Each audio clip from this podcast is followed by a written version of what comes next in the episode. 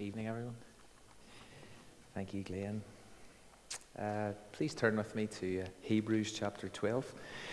Uh, it's page 1210 in the Pew Bibles. Uh, here at Windsor, we have a kind of number of different sentences and sayings and catchphrases and mantras that appear on a relatively regular basis. And if you've been around this church for any length of time, you'll know them or you'll have heard them before. Uh, Richard's already used one of them uh, as part of his announcements, but phrases like the heart of the matters, the matter of the heart, up in and out. And then it's not only how you start that matters, it's also how you finish that counts. There's more, but there's three of them. And Tonight I want to pick up on this last one, this third one, as we get back, uh, as Glenn said, or as we get back into Hebrews. It's been a few weeks. Uh, the Christian life, as many of us know, is, is often compared to, it's described as, it's pictured as a race. Uh, and the New Testament writers, maybe Paul in particular, uses that metaphor to, to encourage Christians who he describes as kind of participants in this race, but he uses that metaphor to, to encourage us to run well to run to the very end, to run to the finish line. And the, the writer of Hebrews does exactly the same. He does just that. He, he urges every Christian disciple, every contestant, and primarily those he's first writing to, to run and to kind of keep running, to, to, to do a Forrest Gump. But, but more than that, he doesn't just tell his original readers to run, he actually explains how they should run. How they should run better, how they should run freer, how they should run more effectively until it's over, until it's completed, until the race is done. And, and it's really important as we get back into this letter to remember the context or a really important aspect of it because the original recipients of this letter, those first century Christians, the Hebrews, were in danger of just packing it all in. They were in danger of bailing out, quitting, giving up, stopping running. And there were a whole host of reasons for that. And I don't know if you're here tonight, and for some of us, that, that's maybe where we're at. That we're fighting the going tough. It's hard. It's hard to keep running. And we're tempted to just pack it in, give up. And so the writer has been going out of his way to inspire and to motivate his readers to just listen, hang in there, please keep going, remain faithful. And at this particular point in the letter, and I know we're getting near the end of it, but at this particular point, he's just spent an entire chapter, Hebrews 11, listing a whole number of examples from the past of faithful characters, faithful runners, faithful participants, faithful contestants, men and women of faith from their history, from their backstory, who have all gone before them, who trusted God and kept trusting God in all kinds of ways and in all kinds of situations and circumstances. These were people who kept running and who kept going. But as he writes on, and as we come into chapter 12, and I know we didn't go right through the whole of chapter 11, and we may come back to it. But as he gets into chapter 12, he shifts the focus. Because although he says, listen, it's great to recall and remember people like Abel and Abraham, and people like Jacob and Joseph, and people like Samuel and Sarah. But the ultimate person that you need to remember, the ultimate person that you need to focus on and fix your eyes on is Jesus. And right throughout this letter, and from the very beginning of it, he has been saying this very thing consider Jesus, think about Jesus. It's been a recurring, constant theme and emphasis because why? Jesus is greater. Jesus is better than anything and anyone and everything else. And if you're going to last, if you're going to endure, if you're going to finish this course, if you're going to keep running until the end, then you need to fix your eyes on him. You need to fix your attention on him. You need to fix your focus on Him. But that's so hard. Because there's so many other things that distract us. And even right now, many of us are distracted because there's stuff going on that captures our attention, that captures our focus, that captures our gaze, that captures our vision. And therefore, we find it really hard, even in these moments, to focus on Jesus. So, if you're sitting here tonight and already things are just rattling around your head that are grabbing your attention, I invite you to kind of refocus, sharpen the focus. And so let's start reading about how we run. The kind of things that we need to do, the kind of decisions that we, we need to make, because we do have to do certain things. We do have to make certain decisions if we're going to last the distance. But before we do let's consider the support. Here's how it begins, chapter 12. Therefore, which remember is one of those hinge words, flows from what has gone before. Therefore, since we are surrounded by such a great cloud of witnesses. Now, just pause there for a second. Because it somehow seems that, that all those people of faith, many of whom he's named, but there's also been those he's unnamed. You read chapter 11, there's people listed, but there's also people he refers to who he doesn't name. But it seems that all those people of faith who have gone before them, and we're talking about like way before them, all those listed in chapter 11, it somehow seems they haven't gone away.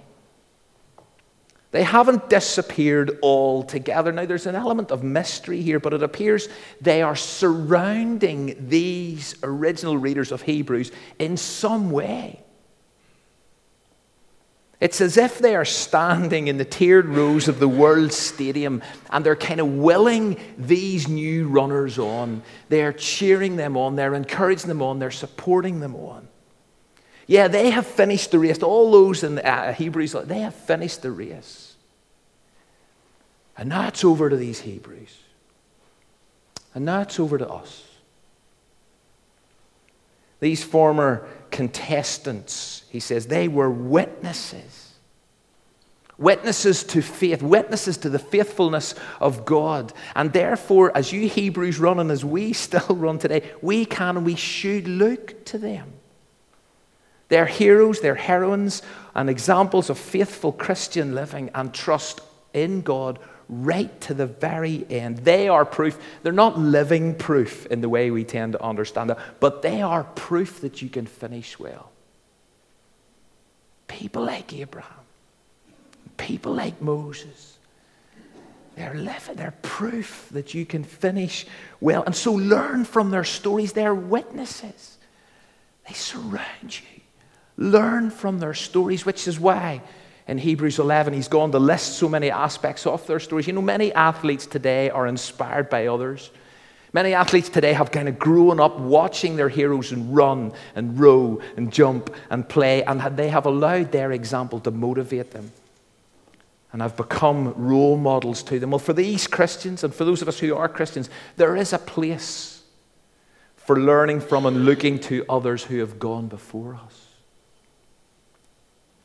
I'm not just talking about those who have gone before us 2,000 years ago, 4,000 years ago, but godly parents who have gone before us, godly grandparents, Sunday school teachers, youth leaders, friends, heroes of the faith to us from the last century, the last decade, the last year, recent runners, recent faithful men and women of God who we can look to we can learn from their stories because they are witnesses to the faithfulness of God. They're witnesses of people who can run right to the very end. Therefore, since we're surrounded by such a great cloud of them,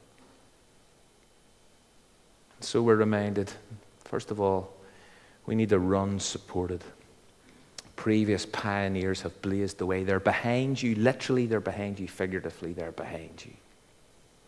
But then he gets specific. Then the writer gets direct. And he says, Right, here's three things you're going to need to do. If you're going to keep going, you need to know that you are supported and you should run support. But here's three things you've got to do to finish well. And we've got to keep doing these things. Let's stand for the public reading of God's Word. Therefore, since we are surrounded by such a great cloud of witnesses, let us throw off everything that hinders and the sin that so easily entangles. And let us run with perseverance the race that is marked out for us, fixing our eyes on Jesus, the pioneer, the author, the source, and the perfecter of faith. For the joy that was set before him, he endured the cross, scorning its shame, and sat down at the right hand of the throne of God. Consider him who endured such opposition from sinners, so that you will not grow weary and lose heart. Please take a seat.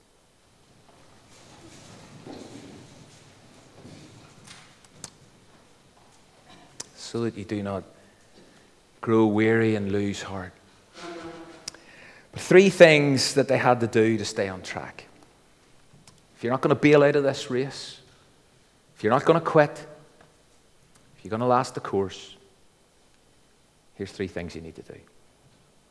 The first is you've got to ditch whatever slows you down, whatever holds you up, whatever threatens to trip you up. Let us throw off everything that hinders and the sin that so easily entangles. And so we've got to run supported, but we've also got to run unhindered. And there's two aspects to this, and, and we'll come to the sin aspect in a moment.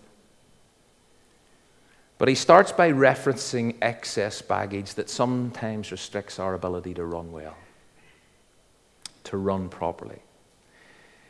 And I reckon when it comes to this and when we hear these words, that for different people this refers to different things. And therefore, it requires a certain amount of honest to God self examination and personal reflection. So the question is what, what might be holding you back in your Christian life at the moment? What is it that might be weighing you down? What is it that could be unsettling your rhythm? Now, we're not talking about sin. I'm not talking about sins. I mean, we'll get there in a second. But it's something different he seems to be referring to. Why would he then use two different phrases and references? You see, some of the things that, that hinder us from running well and growing as Christians are not necessarily bad or wrong or sinful in and of themselves. But they still have the potential to slow us down. They still have the potential to impede and limit our performance. They still have the potential to knock us off our stride. And so, for example, it could be a particular interest that's beginning to consume us. It could be a, kind of hobby that has got out of all proportion in terms of time and attention. It could be a relationship that is less than helpful. Maybe a pattern of life. Maybe it's a habit. Maybe it's a lifestyle choice that impacts our discipleship negatively. It could be a distraction, as I say, that's capturing our focus. It's not that it's wrong in and of itself, but it's hindering us. It's holding us back. It's weighing us down. Maybe it's worry. Maybe it's anxiety. Maybe it's money. Maybe it's possessions. Not, not these things wrong in and of themselves. But they can seriously hamper our progress.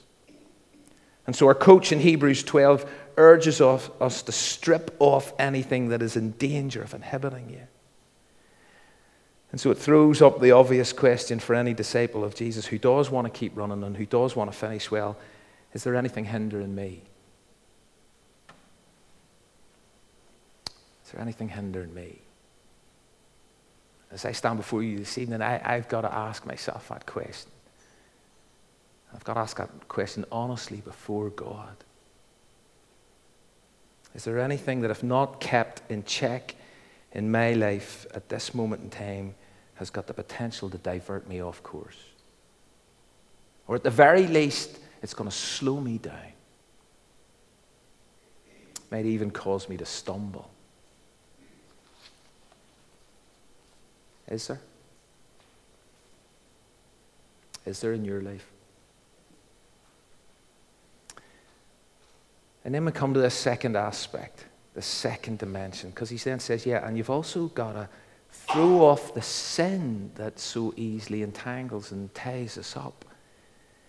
You see, just because you're running along a different path, in a sense, from the, the rest of the world, just because you're running along this narrow path, just because you're on a different discipleship track, doesn't mean sin's no longer an issue for you. Because you see, the reality is sin remains a live issue for each and every Christian. And any Christian who says otherwise is deluded. Or at least, according to one biblical writer, if you say you don't struggle with sin, you're a non truth teller. And I know this is something we, we, we, keep coming back to, we kind of keep circling around to, and, and it's vitally important that we do, but we need to be clear at the start. Because of Jesus, and because of our trust in Him, who is our once for all sacrifice for the forgiveness of our sins, as we've been learning throughout this letter, because of Jesus and our trust and our faith in Him, we are no longer slaves to sin. Sin no longer is in control of our lives. But God's Word never says that sin will stop assaulting or enticing us after conversion. Nowhere does it say that. Nowhere does it say that, but we all know this experientially. Like if I was to say to you, hands up if you're a Christian here tonight and you haven't been tempted to sin this week, how many of us would stick our hands up? You see, sin is a real threat with which Christians must constantly contend. Sin can, as the writer says, it can easily entangle believers. He's writing to believers and he says, listen, you need to get rid of this stuff that can easily entangle you. It can mess with your heads, your hearts, your hands. It can throw you off course, and we, all around us there are casualties. The sinful nature, our sinful my sinful nature has not been completely extinguished now that I'm a follower of Jesus. I can still follow the desires of the sinful nature. I can still do it, have done it. And that is according to the teaching of Galatians 5. And we might have, and thank God we do have, the Spirit of the living God within us. And we are urged to follow His lead and we're urged to keep in step with Him. But as Paul writes on in Galatians chapter 5, he says, You see this old nature and your new nature? These two forces are constantly in conflict with each other, they're fighting each other. Our internal lives are a battleground, our hearts are a theater of conflict. And therefore, sin is going to continue to seduce and entice, it's going to tempt, it's going to tease. And specific sins, deadly sins like lust and pride and greed and jealousy and envy, they still need to be addressed in my life. And the writer of Hebrews knew this. And every New Testament writer knew this, and so they encourage us, they urge us. He implores us here in Hebrews 12, he implores every runner in this race throw off the sin that so easily entangles you. And it's got us something we've got to keep doing. We don't do it just once. But the question is, how do you do that? How do you do that? Well, for me, it's about daily choices. It's about surrender. It's about a commitment to holy, healthy living. It's about the importance and the discipline. It's about the holy habit of confession. I need to stand and kneel before God on a daily basis, and I need to say, God, will you forgive me my sins as I forgive those who sin against me? God, like David, I need you to create in me a pure, a clean heart. Throwing off sin involves an ongoing discipline and habit of being honest with God and honest with ourselves about those decisions that we make, those attitudes that we hold, those words that we speak, those actions that we do that are wrong, that are sinful, that are destructive, that are tripping us up, that are damaging our relationship with the Father. And so, if we're going to run this race, if we're going to keep running, if we're going to finish well, if we're going to stay the course, then we must deal with sin. Sin must never become a trivial issue. And therefore, confession needs to be increasingly embedded into my prayer life. So we run supported. We must run unhindered. Throw off that excess baggage that's weighing you down. It's not that it's wrong in and of itself, but there's stuff that's going on in our lives that's slowing us down. And also get rid of the sin that so easily entangles. Because we're in a battle here. And then, thirdly, we must run with perseverance. Run with endurance the race that is set before us. And I know it goes without saying, and there's a dangerous state in the blatantly obvious, but I'm reasonably good at doing that. The Christian life is not a sprint, it's not even a 10,000 meter run. The Christian life is a marathon, it's an ultra marathon. And unless we get that and we grasp that, then we'll never appreciate the track that lies ahead. We'll never appreciate the course that has been set before us because to run it requires sustained effort. To run it requires a dogged determination, an inner resolve, a disciplined intention, because there will be challenges along the track. There will be obstacles on, in our way. There will be times when you're going to have to dig deep, times when you're going to hit a wall, times when your spiritual muscles are just going to ache like mad. Times whenever pain is inevitable and hardship is a given. And as you run, you just think, do you know something? I just don't have it. I just don't have it in me to keep going. I don't have it in me to persevere, to endure. And the original recipients of this letter, they were all too aware of this. They were all too aware of the need to endure because, as we've said all along, they were up against it. They were up against it at all kinds of levels. The temptation to them to pack it in was incredibly real. The possibility of quitting and stopping running was tangible. And so the writer says, Listen, you got to realize that this is a long course. You're in here for the long haul. And therefore, if you're going to last it, you need to run with perseverance. And for us, that mindset's essential because cruise control isn't a viable, sensible option. We've got to take the long view. There won't always be perfect conditions for running, there won't always be smooth running surfaces, sun in our faces, and no hills. And therefore, to complete the course, to cross the line, it's going to require perseverance. And for lots of people I know, when you talk like this, this all sounds like a blinking nightmare. And you just kind of go like, where do you sign up for the park run?